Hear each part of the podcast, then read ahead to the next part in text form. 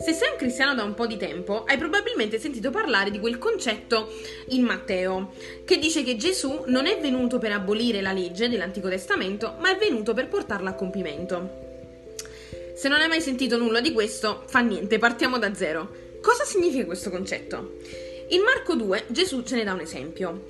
In questo passo Gesù e i suoi discepoli camminano per i campi di grano a raccogliere delle spighe. Ecco, i farisei vedono questo, questo tipo di movimento e si preoccupano, diciamo così, trovano una perfetta opportunità per richiamare Gesù.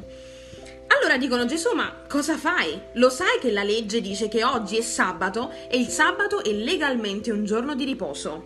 E tu stai camminando per i, per i campi, stai strappando del grano? Gesù gli risponde così al verso 27.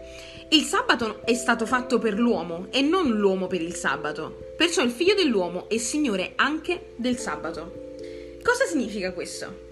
Questo significa che Gesù venne in terra per ristabilire le priorità del popolo di Dio. Le priorità del popolo di Dio finora erano state su una lista di leggi che dovevano essere seguite assolutamente. Ma Gesù viene in terra e dice no, la tua relazione con Dio è molto più importante di una lista di leggi.